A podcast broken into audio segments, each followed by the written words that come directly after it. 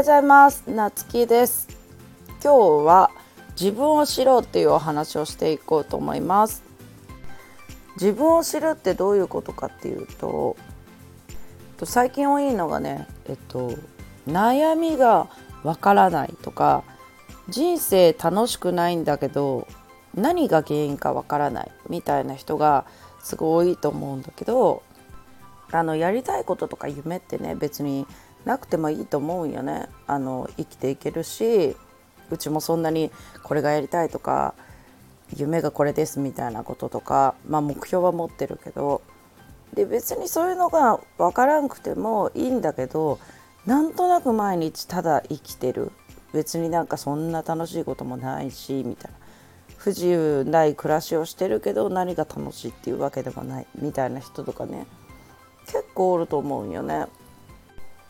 でやっぱりそういう人って本当に何も考えずに生きてるんだなっていうのをすごい感じる。例えば何かご飯とか食べてもあこれ美味しいなで終わるとかね。でやっぱり同じご飯でも誰と食べるかで全然なんかその違うと思うよね。そう楽しいとか美味しいとかもそうだけどそれもなんとなく人と会ってたりあ暇だからなんかねご飯行こうって言ってたりとかするからなんかそういうのも全然なんか考えられんくなってしまっとる状態っていうのが結構多いなと思うよね。で別にそれでねその子がね幸せならそれで幸せっていうかその楽しければいいんだけど別になんか楽しいわけでもないじゃあなんかもうねその特別なんかご飯美味しいとかも感じないようになってきてるでやっぱりこれってね本当に考えてないっていうことが原因だと思うんよね。やりたいことがなくてもなんか新しいこと見つけて「わあ何これ」みたいななんかこう知ってみたいなとか何かに興味を持つっていうことすらもうできなくなってしまっとる。若い時ってまあ極端に言えば子供の時って知らないことの方が多くて何かを知るたびにね「あなんだろうこれ」とかって知りたいなっていう感情が出てきたりとかまあそれをねどんどんねじゃあまあ例えば初めてゲームをした時「わあゲームって面白い」とかってなんかどんどんハマってったりとか、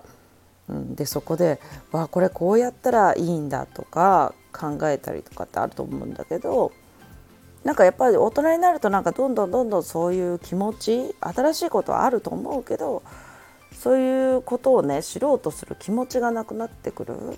うん、でやっぱり毎日ね何もせずに過ぎていくってすごいもったいないなって思ったんよね。でまず自分がどういう状況かっていうのも知ってない人が多いよね大体そういう人って。だからまず今自分がどういう生き方をしていてじゃあこの仕事で一生やろうと思っているのかどうか。で行動を起こすのにじゃあ今の年齢例えば30半ばだったらまだいけるなとか、まあ、40歳いやちょっときついな。あと5年10年したらもうねしんどいだろうなとか今のうちに始めようかなとかまあ、まずなんか自分の状況を知るっていうことをね考えてもらったらいいかなと思います。ということで今日は自分を知るというお話をしていきました。それではまたお会いしましょう。